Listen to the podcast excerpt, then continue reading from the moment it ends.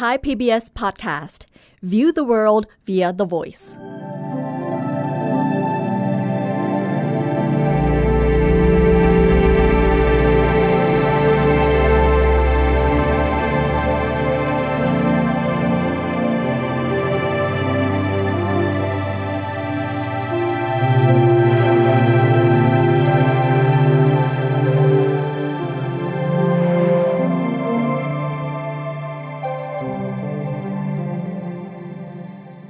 สวัสดีครับ รายการ Star Stuff Podcast ตอนนี้เนี่ยเปิดตัวกันมาด้วยเสียงอีกแล้วนะครับ ซึ่งเดี๋ยววันนี้เต้นก็จะมาเฉลยนะครับว่าเสียงที่เราทุกคนเพิ่งได้ยินกันไปเนี่ยเป็นเสียงของอะไรกันแน่นะครับ วันนี้อยู่กับผมเต้นนัทนนท์ดวงสูงเนินครับ เป็นผู้ดำเนินรายการ พอเปิดคลิปมาแบบนี้แล้วเนี่ยหลายคนน่าจะพอเดาออกนะครับ ว่าตอนนี้เราจะมาพูดถึงเรื่องอะไรกัน เพราะว่าดูจากชื่อของตอนใช่ไหมนะครับ แต่ว่าจริง ๆ แล้วเนี่ย เสียงที่เราได้ยินกันไปเมื่อข้างต้นรายการเนี่ย มันไม่ใช่เสียงเพลงธรรมดานะฮะ แต่ว่ามันคือเสียงที่เกิดจากหลุมดำเลยนะครับ พอพูดแบบนี้เนี่ย งงกันใช่ไหมครับว่า โอ้โห หลุมดำเนี่ยมันสามารถสร้างเสียงที่มีความไพเราะออกมาแบบนี้ได้จริง ๆ หรือเปล่านะครับ ตอนนี้เราจะมาหาคำตอบกันครับ Star Stuff เรื่องเล่าจากดวงดาว The Space TH ตามคอนเซปต์ของตอนเสียงจากอวกาศนะครับ เราน่าจะต้องมาคุยกันถึง 2 เรื่องนะครับ เรื่องแรกก็คือเกี่ยวกับวัตถุทางดาราศาสตร์ที่ทำให้เกิดเสียงขึ้นมาใช่ไหมครับ แล้วก็อีกเรื่องหนึ่งก็คือ แล้วการเอาการสังเกตการณ์ทางดาราศาสตร์เนี่ยให้กลายมาเป็นเสียงเนี่ยนักวิทยาศาสตร์ หรือว่านักดาราศาสตร์เขาใช้ขั้นตอนวิธีแบบไหนกันใช่ไหมครับ หลายคนก็จะอยากรู้ ก่อนแรกครับ เริ่มจากเสียงที่เกิดขึ้นเมื่อต้นพอดแคสต์ของเราเมื่อกี้นี้นะครับ เป็นเสียงจากหลุมดำนะครับ เป็นเสียงจากหลุมดำที่อยู่ใจกลางของดาราจักรที่ชื่อว่า M87 นะครับ ซึ่งระยะห่างจากโลกของหลุมดำก้อนนี้เนี่ยอยู่ที่ประมาณ 55 ล้านปีแสงนะครับ หมายความว่าแสงใช้เวลามากกว่า 55 ล้านปีนะครับในการเดินทางมาถึงเรา นะครับ เจ้าตัวหลุมดำเนี่ยครับเป็นหลุมดำที่อยู่ในใจกลางของดาราจักร M87 พอดีนะครับ เราก็เลยเรียกรวมๆกันว่าเป็นหลุมดำ M87 ด้วย ซึ่งตัวหลุมดำนี้นะฮะเป็นหลุมดำที่เรียกได้ว่ามีชื่อเสียงโด่งดังมากๆนะครับ เพราะว่าเป็นหลุมดำตัวเดียวกับที่โครงการ Event Horizon Telescope หรือว่าโครงการถ่ายภาพหลุมดำเนี่ยสามารถถ่ายภาพ ครั้งแรกได้นะครับในปี 2019 ที่ผ่านมาครับ ถามว่าทำไมตัวหลุมดำ M87 ถึงได้มีความน่าสนใจนะครับ ตัวหลุมดำ M87 เนี่ยเป็นหลุมดำที่จัดอยู่ในกลุ่มของหลุมดำมวลยวดยิ่งนะครับ ก็คือมีมวลมหาศาลนะครับ แล้วก็เป็นหลุมดำที่อยู่ใจกลางของดาราจักรด้วยนะครับ คือในแต่ละดาราจักรเนี่ยจะต้องมีหลุมดำหรือว่าวัตถุขนาดใหญ่มากๆนะฮะ อยู่ตรงใจกลาง เพื่อเป็นศูนย์รวมของแรงโน้มถ่วงทั้งหมดนะครับ ทีนี้ตัวหลุมดำ M87 เนี่ยด้วยระยะห่างที่ไม่ได้ห่างจากโลกหรือว่าไม่ได้ห่างจากดาราจักรของเราไปมากนักนะครับ อยู่ที่แค่ประมาณ 55 ล้านปีแสงเท่านั้นทำให้หลุมดำ M87 เนี่ยเป็นที่หมายปองของนักดาราศาสตร์ ในการศึกษาพฤติกรรมของมันนะครับ รวมถึงพฤติกรรมของวัตถุใจกลางดาราจักรเนี่ย ที่ปกติแล้วเนี่ยเขาจะปล่อยเอาคลื่นหรือว่าปล่อยเอาอนุภาคต่างๆเนี่ยออกมาสู่อวกาศนะครับ แล้วก็เซ็นเซอร์บนโลกเนี่ยก็จะสามารถตรวจจับได้ด้วยนะครับ เดี๋ยวเราจะเล่าให้ฟังว่าตัวเซ็นเซอร์ที่เขาใช้ในการตรวจจับเนี่ยมันหน้าตาเป็นยังไงนะครับ ตัวหลุมดำ M87 นี้เนี่ยมีการสังเกตการจากบนโลกเนี่ยค่อนข้างบ่อยนะครับ จะสังเกตว่าเวลาที่เราเอาข้อมูลมาอ้างอิงที่เกี่ยวข้องกับหลุมดำหรือว่าวัตถุ มวลมหาศาลในท้องฟ้าเนี่ยหลุมดำที่ถูกเอามาพูดถึงเนี่ยจะมีไม่กี่ตัวหรอกนะครับ แล้วก็ M87 เนี่ยก็เป็นหนึ่งในหลุมดำที่เรียกได้ว่ามนุษย์โลกน่าจะรู้จักกันได้ดีมากที่สุดนั่นเองครับ ทีนี้หลายคนก็น่าจะสงสัยแล้วนะครับ ว่ากระบวนการที่เขาเอาหลุมดำเนี่ยมาทำเป็นเสียงดนตรีเนี่ยเขาทำได้ยังไงนะครับ คือต้องบอกก่อนว่ากระบวนการที่เขาใช้เนี่ยเขาจะเรียกว่า sonification นะครับ sonification เนี่ยมันก็คือมาจากคำว่า sound แล้วก็คำว่าอะไรก็ตาม แล้วก็เติมด้วย fication นะครับ ก็คือทำยังไงก็ได้ให้มันเกิดเป็นสิ่งนั้นขึ้นมานะครับ sonification ก็คือการทำยังไงก็ได้ให้มันเกิดเป็นเสียงขึ้นมาจากข้อมูลอะไรบางอย่างนะครับ ต้องเล่าให้ฟังว่าการเอาหลุมดำมาทำเป็นดนตรีเนี่ยครั้งนี้เนี่ยทำโดยทีมของนักดาราศาสตร์ของทางนาซานะครับ ซึ่ง เขาจะใช้ข้อมูลจากกล้องโทรทัศน์อวกาศที่ชื่อว่าจันทรานะครับ จันทราเนี่ยเป็นกล้องที่ใช้ในการสังเกตวัตถุบนท้องฟ้าที่จะเป็นวัตถุที่ปล่อยคลื่นในย่านความถี่ต่างๆ โดยเฉพาะในความถี่สูงนะครับ เป็นพวกคลื่นเอ็กซเรย์หรือว่าอะไรก็ตามที่มีความถี่สูงมากๆ ซึ่งโดยปกติแล้วเนี่ยวัตถุพวกนี้จะเป็นพวกหลุมดำดาวนิวตรอน หรือว่าปรากฏการณ์ที่ เกิดขึ้นจากวัตถุขนาดใหญ่นะครับ เช่น หลุมดำดูดกลืนวัตถุบางอย่างเข้ามา ดาวนิวตรอน 2 ตัวพุ่งชนกันใช่ไหมครับ ซึ่งวัตถุพวกนี้เนี่ยก็มีพลังงานสูงมาก เวลาที่มันเกิดปรากฏการณ์ต่างๆเนี่ย มันก็จะปล่อยตัวคลื่นออกมานะครับ เดินทางผ่านอวกาศมาเข้าสู่เซ็นเซอร์ของอุปกรณ์ที่ติดตั้งอยู่บนกล้องจันทราที่ลอยอยู่ในอวกาศนะครับ ซึ่งเสียงที่เราได้ยินกันไปเมื่อต้นคลิปนะครับ เดี๋ยวต้นจะเปิดซ้ำให้ฟังนิดนึงนะฮะนิดเดียวจะได้ลองนึกภาพกันออก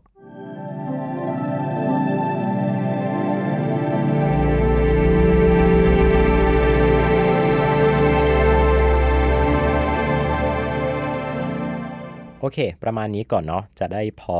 นึกภาพกันออก ต้องบอกว่าเสียงที่เราเพิ่งได้ยินกันไปเมื่อกี้นี้นะครับ เป็นเสียงที่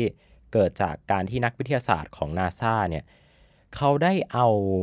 ความถี่นะครับเป็นความถี่ของภาพที่บันทึกได้เนี่ยของเจ้าวัตถุตัวนี้หลุมดำ M87 เนี่ยมาทั้งหมด 3 ย่านความถี่ด้วยกันนะครับ ตัวความถี่แรกที่เขาใช้เนี่ยเป็นความถี่ในย่านคลื่นวิทยุ ซึ่งคลื่นวิทยุเนี่ยมันจะเป็นย่านความถี่ที่ต่ำกว่าที่สายตาเราจะมองเห็นนะครับ ในที่นี้ไม่มีใครมองเห็นคลื่นวิทยุเนาะโอเค ซึ่งเราพูดกันไปแล้วเนาะว่าในตอนที่แล้วเนี่ยการเอาคลื่นวิทยุเนี่ยมาเป็นเสียงเนี่ยมันก็คือการเอาคลื่นแม่เหล็กไฟฟ้าเนี่ยมาเปลี่ยนเป็นคลื่นเสียงที่เกิดจากการสั่นสะเทือนของอากาศ อันนี้ไม่แปลกอะไรนะครับ ความถี่แรกเขาทำแบบนี้ ทีนี้ความถี่ที่ 2 ความถี่ที่2เนี่ยเป็นความถี่ย่านคลื่นแสงที่ตาของเราสามารถมองเห็นได้นะครับ สูงต่ำกว่านี้นิดนึงนะครับ อาจจะไปถึงขั้น อินฟราเรดบ้าง ไปถึงอัลตราไวโอเลตบ้างนะครับ เล็กน้อย เพื่อให้มีความ dynamic ค่อนข้างสูงนะครับ นี่คือความถี่ชุดที่ 2 ที่เขาใช้ และชุดความถี่ที่3นะครับก็คือเป็นความถี่สูงเลยอันนี้สูงเข้าไปในย่านคลื่นเอ็กซเรย์นะครับ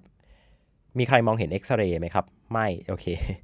อันนี้จะเป็นย่านความถี่ที่สูงนะครับ ซึ่งอันนี้เป็นข้อมูลที่ทางกล้องจันทราเขาถนัดอยู่แล้วนะครับ เพราะว่าเขาจะสังเกตวัตถุที่ปล่อยขึ้นเอ็กซเรย์ออกมา ทีนี้เอา 3 ตัวเนี่ยมาเป็นภาพ 1 ภาพนะครับ ภาพที่ว่าเนี่ยก็คือเป็นภาพเลยนะ เป็นภาพบิตแมปเลย จากซ้ายไปขวานะครับ left to right เขาเอาภาพถ่ายตรงนี้เนี่ยมาวางนะครับ ทุกคนลองนึกภาพตามนะ ตัวที่อยู่ข้างบนเนี่ยเป็นภาพที่ถ่ายด้วยความถี่ต่ำ ตัวกลางเป็นภาพที่ถ่ายด้วยความถี่กลางๆนะเป็นความถี่ที่มนุษย์เรามองเห็น แล้วตัวที่อยู่ล่างเนี่ยเป็นความถี่สูงเลยนะครับ ทีนี้เขาใช้วิธีการอ่านนะครับ บริเวณพิกเซลซ้ายที่สุดนะฮะตั้งแต่พิกเซลแรก มาจนถึงพิกเซลที่อยู่ทางด้านขวาสุดนะฮะใช้วิธีการสแกนเอานะครับ จากซ้ายไปขวา แล้วเราดูว่าหลุมดำเนี่ยนะฮะ ศูนย์กลางของมันเนี่ยมันจะอยู่ทางฝั่งซ้ายนะครับเป็นจุดเริ่มต้น แล้วฝั่งขวาเนี่ยก็คือบริเวณที่แก๊สมันพวยพุ่งออกมานะครับเราจะใช้วิธีการอ่านความพีคนะฮะความพีคของแสง หรือในที่นี้เนี่ยมันคือความสว่างและการใช้คำว่าความสว่าง ใช้วิธีการอ่านความสว่าง จากซ้ายสุดไปขวาสุดนะครับ แล้วมันเป็นการอ่าน 3 ภาพเนี่ยพร้อมกัน โดยที่ตัวที่เป็นคลื่นความถี่ต่ำเนี่ยเขาจะ assign มันเข้ากับตัว range ของโน้ตดนตรี ที่อยู่ในชุดที่ความถี่ต่ำกว่านะครับ ตัวกลางอยู่ในช่วง range ความถี่กลางๆนะครับ ตัวล่างสุดเนี่ยตัวที่เป็น X-ray เนี่ยเขาจะ assign มันเข้ากับตัวความถี่ที่เป็นความถี่สูงนะครับ ก็คือเป็นโน้ต3ช่วงที่มีจุดเริ่มต้นเหมือนกันนะครับ สมมติเรากดตัวโดเนี่ย เป็นตัวโดเหมือนกันนะเป็นตัว C เหมือนกัน แต่ C ในแต่ละสเกลเนี่ยมันจะไม่เท่ากันเนาะทีนี้เราลองนึกภาพว่าเรากดมันพร้อมกันอ่าเรากดจุดเริ่มต้นเนี่ยเราจูนมันเนี่ยพร้อมกันนะครับ กดตัวแรกพร้อมกัน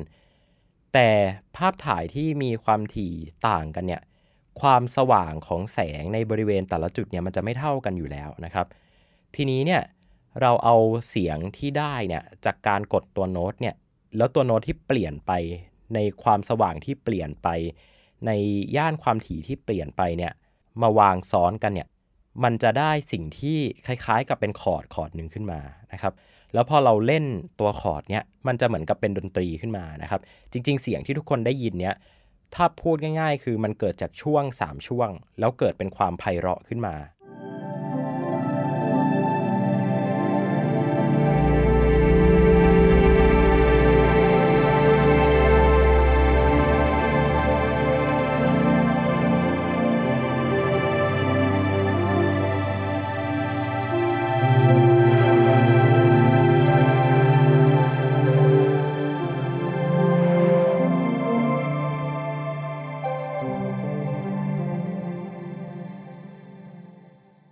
เดี๋ยวต้นจะแนบเป็นรูปเอาไว้ให้ด้วยนะครับ จะได้พอมองเห็นภาพกันว่าเสียงที่เราได้ยินกันไปเนี่ย ตัวต้นตอของมันเนี่ยที่เป็นภาพเนี่ยมันลักษณะหน้าตาเป็นยังไง แล้วเดี๋ยวต้นว่าทุกคนจะพอนึกออกเลยนะครับ จะแนบเป็นภาพเอาไว้ให้ แต่ว่าถ้าใครขับรถอยู่หรือว่ากำลังต้องมองทางอะไรอย่างเงี้ยครับ ก็ขับรถก่อนนะครับอย่าเพิ่งดูรอถึงที่หมายก่อนค่อยดูนะครับ ทุกคนรู้สึกว่า ท่าหรือว่ากระบวนการในการทำ sonification อันเนี้ยมันแปลกไหมต้นรู้สึกว่ามันมันสร้างสรรค์ดีนะฮะ คือมันไม่ได้เป็นแค่การเอาความถี่ของอุปกรณ์ที่สามารถตรวจจับได้เนี่ยมาเล่นเป็นเสียง ซึ่งถ้าเราใช้ด้วยวิธีการแค่นั้นเนี่ยมันจะได้เป็นเสียงที่ก็ไม่ได้ไพเราะอะไรมากนะ คือโอเคมันอาจจะเป็นเสียงออกมาได้ แต่ว่ามันก็จะมีความตรงไปตรงมา อืม แต่ด้วยวิธีการที่เขาใช้แบบเนี้ยมันเป็นการเอาภาพ 3 ภาพมาเรียงกัน แล้วใช้วิธีการอ่านตัว peak brightness นะเป็นตัว peak สูงสุดกับต่ำสุดเนี่ยแทนค่าด้วยความถี่ต่างๆนะครับ แทนค่าด้วยความถี่ด้วย แล้วก็แทนค่าด้วยความสว่างของมันด้วย ซึ่งปกติแล้วเนี่ยความสว่างเนี่ยเขาก็จะเก็บเป็นค่าที่อยู่ในอยู่ในพิกเซลตรงนั้นใช่ไหมครับ ถ้าอย่างเป็นภาพ ถ่ายดิจิตอลที่เราใช้เนี่ยมันก็จะมีความสว่างตั้งแต่ 0 ถึง 255 เนาะก็คือเป็น 256 ระดับเลเวลความสว่าง ใครที่ถ่ายภาพเป็น HDR ถ่ายวิดีโอเป็น HDR เนี่ยมันก็จะกินเกินไปกว่า 255 นะฮะ เกินกว่า 256 ตัว แบบนี้อะไรก็ว่าไป ซึ่งค่าพวกนี้มันเป็นตัวเลขทางคณิตศาสตร์หมดเลยนะครับ ใครที่เรียนเรื่องเมทริกซ์ ใครที่เรียนเรื่องอะไรพวกนี้จะพอนึกภาพออกว่ามันเป็นยังไง ซึ่งเรารู้สึกว่ากระบวนการนี้มันมีความสร้างสรรค์มาก ๆ เลยนะครับถ้าเกิดว่าเราไม่ได้ใช้ท่าแปลก ๆ แบบนี้ครับ เสียงที่ออกมาเนี่ยจากการทำ sonification เนี่ย มันจะออกมาประมาณนี้ครับทุกคน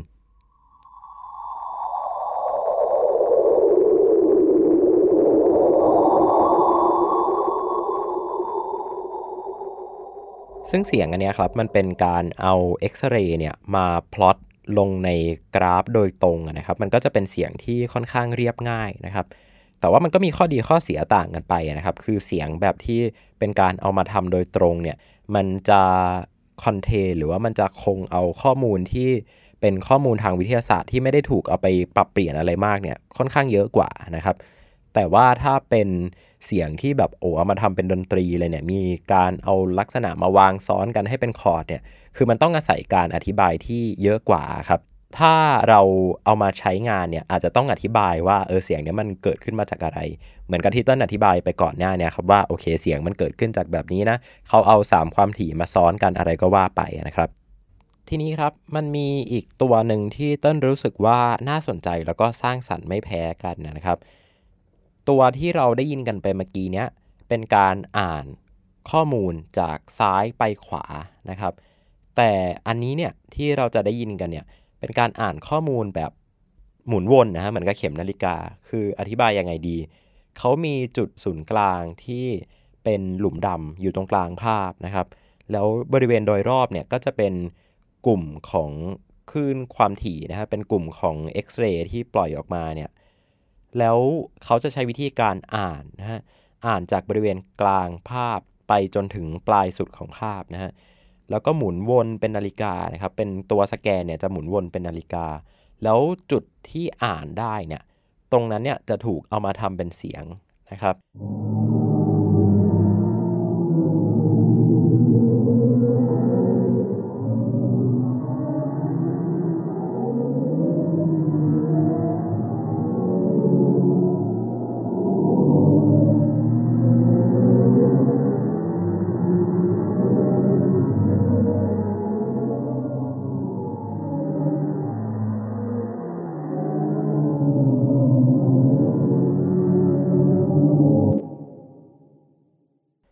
จะเห็นว่าอันนี้เนี่ยถ้าใครที่ใส่หูฟังอยู่นะครับเขาทำเป็นสเตอริโอด้วยนะ ก็คือเหมือนกับเสียงมันจะ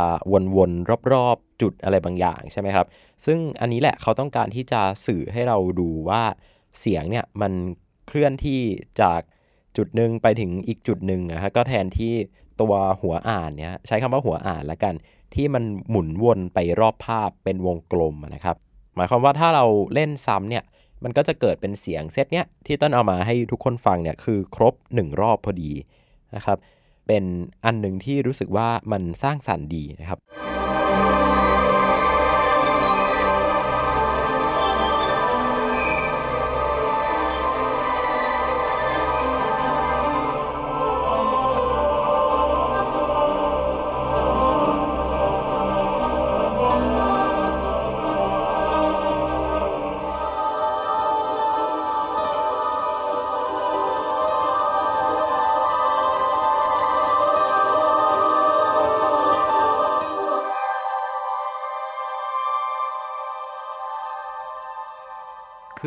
เป็นยังไงบ้างครับ มันก็ดูเยอะดีเนาะถ้าเป็นเพลงอะ่ะอันเนี้ยมันจะเป็นเพลงที่เรียกว่าไงดี เป็นมีเครื่องดนตรีหลายชิ้นมากเลยนะครับ ซึ่งจำนวนของเครื่องดนตรีเนี่ยมันก็จะแบ่งออกตามตัวย่านความถี่ที่เขาเอามาใช้ในการทำ sonification นะครับ อย่างเช่นเสียงที่เราเพิ่งได้ฟังกันไปเมื่อกี้เนี่ยเขาใช้เครื่องดนตรี 4 ตัวด้วยกันนะครับ ตัวแรกเนี่ยเป็นอินฟราเรด ตัวที่ 2 เป็น optical light นะครับหรือว่าเป็นแสงในย่านที่เรามองเห็นได้ ตัวที่ 3 เป็น ultra violet นะครับแล้วก็ตัวที่ 4 เนี่ยจะเป็นย่าน X-ray ซึ่งถ้าเราเอาเครื่องดนตรีแต่ละตัวเนี่ยมาเล่นนะฮะหรือว่าเอา sonification แต่ละย่านความถี่เนี่ยมาเล่น มันจะได้แบบนี้ครับ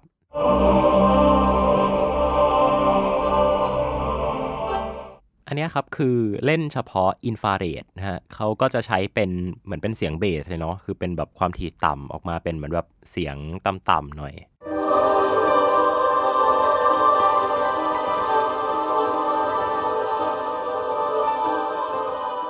ตัวนี้ครับเป็น visible light หรือว่าเป็นย่านที่ตาของเรามองเห็นนะครับ เขาก็จะแทนที่มันเป็นเสียงที่มีความถี่ขึ้นมาสูงหน่อยนะครับ ตามธรรมชาติจริง ๆ ของมัน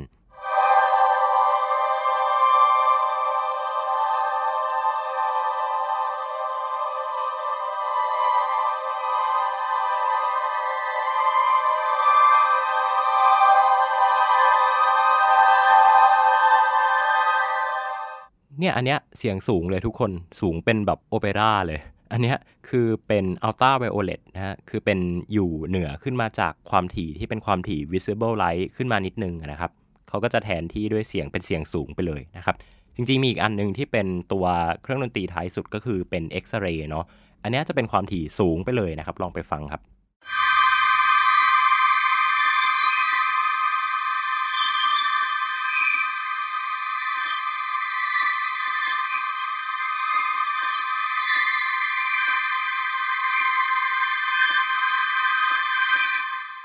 เห็นไหมอันเนี้ยคือแบบสูงปรี๊ดเลยอะสูงแบบสูงเป็นเสียงเปรตเลยอะแต่ว่าพอเราเอาเครื่องดนตรี 4 ตัวนี้ครับมารวมกัน คือแต่ละตัวเนี่ยมันไม่ได้เล่นด้วยตัวโน้ตตัวเดียวกันเนาะ คือแต่ละภาพถ่ายเนี่ยมันก็จะมีบริเวณที่มันไม่เหมือนกันอยู่นะครับ คือเอามาเทียบกันเนี่ยมันก็จะมีบริเวณที่อินฟราเรดถ่ายติด แต่ visible light ถ่ายไม่ติด จะมีบริเวณที่อัลตราไวโอเลตถ่ายติด แต่เอ็กซเรย์ถ่ายไม่ติด จะมีบริเวณที่เอ็กซเรย์ถ่ายติดแต่อัลตราไวโอเลตถ่ายไม่ติด คือมันจะมีสิ่งนี้ครับเกิดขึ้นมีการเหลื่อมกันของตัวโน้ตดนตรีอยู่ ซึ่งพอเอามารวมกันนะครับ มันจะได้แบบนี้ครับ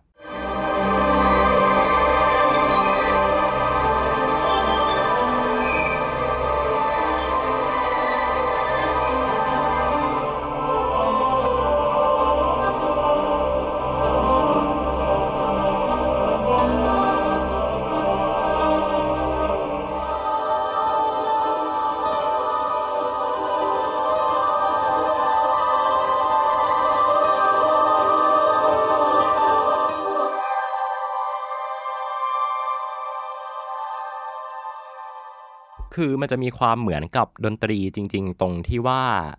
ถ้าเกิดเราเล่นตัวโน้ตเนี่ยต่อให้เราเล่นแบบโอเคเล่นแบบสเกลจริงเลยเล่นแบบเป็น octave อย่างเงี้ยครับแต่ว่าเราเล่นแบบเหมือนกันเป๊ะเลยนะครับ ก็ไม่รู้ว่าแบบเออมันจะเพราะไหมหรือว่าอะไรนะ คือสมมติเราเล่นแบบ Happy Birthday เงี้ยครับ เราเล่น Happy Birthday บนสเกลเสียงหนึ่ง อีกอันนึงเล่นเป็นกลาง อีกอันนึงเล่นเป็นสูง แต่เราเล่นแบบเล่นเหมือนกันเป๊ะเลยอะ คือมันก็จะดูน่าเบื่อเนาะดูแบบทำไมต้องมีหลายตัวด้วยกดตัวเดียวก็ได้ใช่ไหมครับ อันนี้ก็เหมือนกัน เวลาที่เราเอาตัวโน้ตเนี่ยมาใช้เนี่ยแล้วมันสร้างสรรค์ตรงที่ว่าในแต่ละย่านความถี่เนี่ยมันมีสิ่งที่แตกต่างกันอยู่แล้ว อย่างที่บอกไปว่าเอ็กซเรย์อาจจะถ่ายติด ตัวแกมมาอาจจะถ่ายไม่ติดตัวเรดิโออาจจะถ่ายไม่ติดอย่างเงี้ยครับ พอเอามารวมกันแล้วเนี่ยมันเออมันก็มีระยะทางดนตรีที่น่าสนใจอย่างหนึ่งเหมือนกันครับ ทีนี้ก่อนสุดท้ายของวันนี้ครับมีอีกอันหนึ่งคือเมื่อกี้เนี้ยมันจะฟังยากนิดนึง เพราะว่ามันเป็น 4 ตัว มันเป็นเครื่องดนตรี 4 ชิ้นนะครับ มันก็จะแบบออกแนวออเคสตรานิดนึงเนาะคือก็จะแบบแยกเครื่องดนตรีกันไม่ค่อยออก แต่ว่ามันมีอันนึงครับ เป็นตัวเขาบอกว่าเป็นเสียงจากภายในของกาแล็กซีนะฮะหรือว่าภายในของดาราจักรเนี่ย เขาใช้แค่เครื่องดนตรี 2 ตัวนะครับ เขาใช้เป็น visible light กับใช้เป็น infrared นะครับ ฟังแยกกันก่อนครับ ฟังตัวที่เป็น visible light กันก่อน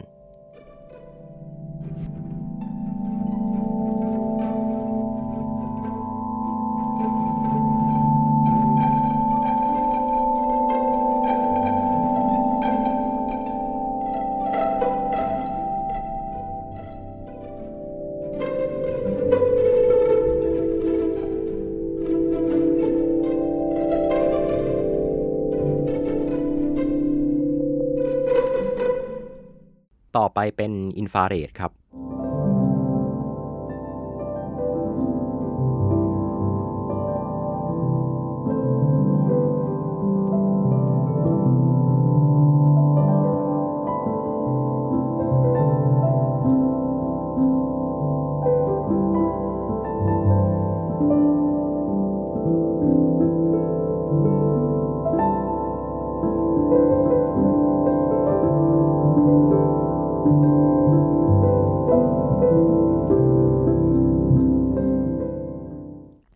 อันนี้คือนุ่มเลย เพราะว่าเขาจะแทนอินฟราเรดที่มีความถี่ต่ำกว่า visible light ที่เป็นเสียงที่ความถี่ต่ำกว่านะครับ ทีนี้มาลองฟังแบบ 2 ตัวเล่นพร้อมกันบ้างครับ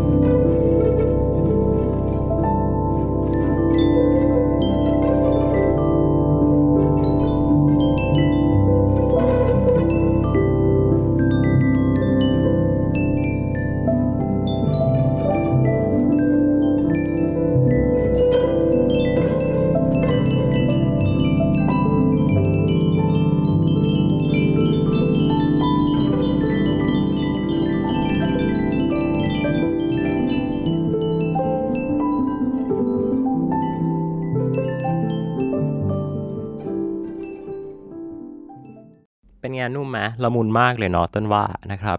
ก็ประมาณนี้สำหรับวันนี้นะครับ จริง ๆ ถ้าใครอยากฟังอีกเนี่ยเดี๋ยวจะแนบลิงก์เอาไว้ให้นะครับนาซาเขาทำเอาไว้เป็นอัลบั้มเลยนะครับ สามารถไปลองฟังกันได้ แล้วก็เดี๋ยวตอนท้ายของพอดแคสต์ตอนนี้นะครับ ก่อนที่เราจะจบกันเนี่ย ก็เดี๋ยวจะใส่เป็นเสียงเผื่อใครที่อยากฟังเพลินๆนะครับ แต่ว่าก่อนหน้านั้นต้นอยากขอสรุปให้เราเข้าใจตรงกันอีกสักนิดนึงนะครับ จริง ๆ ต้นพูดประเด็นเนี้ย ไปหลายรอบแล้วแหละนะครับ จริงๆแล้วเสียงหรือว่าดนตรีเนี่ย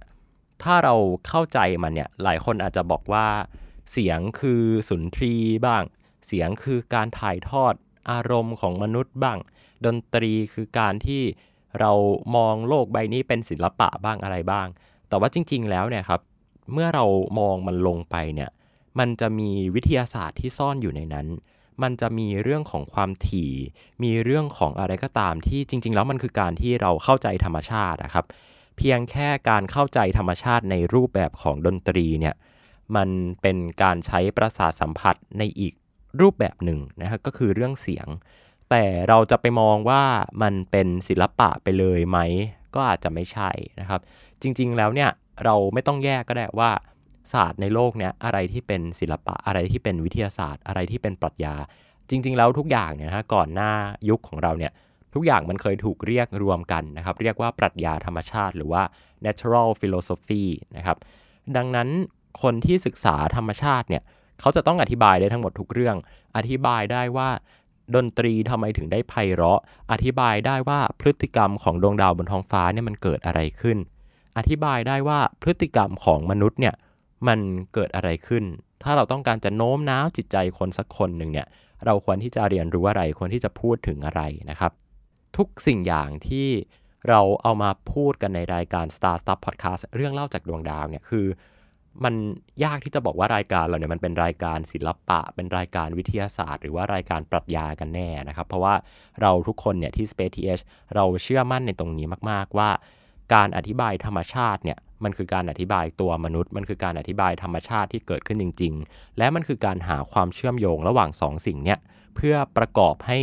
เราเนี่ยไม่ว่าจะมาจากสายไหนจะดนตรีหรือว่าจะศิลปะหรือจะอะไรก็ตามแต่เนี่ยล้วนแต่เป็นสิ่งสมมตินะครับ แท้จริงแล้วเราแค่พยายามหาวิธีการอธิบายธรรมชาติ ในรูปแบบที่เราถนัดที่จะใช้เซนส์ของเราตรงนั้นเนี่ยในการสัมผัสมานั่นเองนะครับ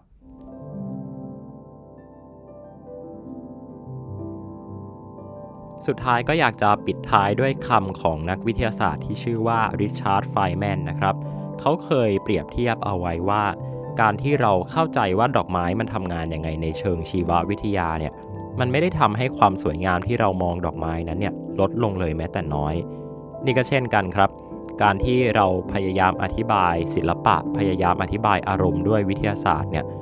ก็ไม่ได้ช่วยให้เราเป็นคนที่ไร้สุนทรียะ หรือว่าไรซึ่งศิลปะในหัวใจแต่อย่างใดเช่นเดียวกัน Star Stuff Podcast ตอนนี้ลาไปก่อน ผมเติ้ลนัทนนดวงสุขเนิน สวัสดีครับ Star Stuff เรื่องเล่าจากดวงดาว The Space TH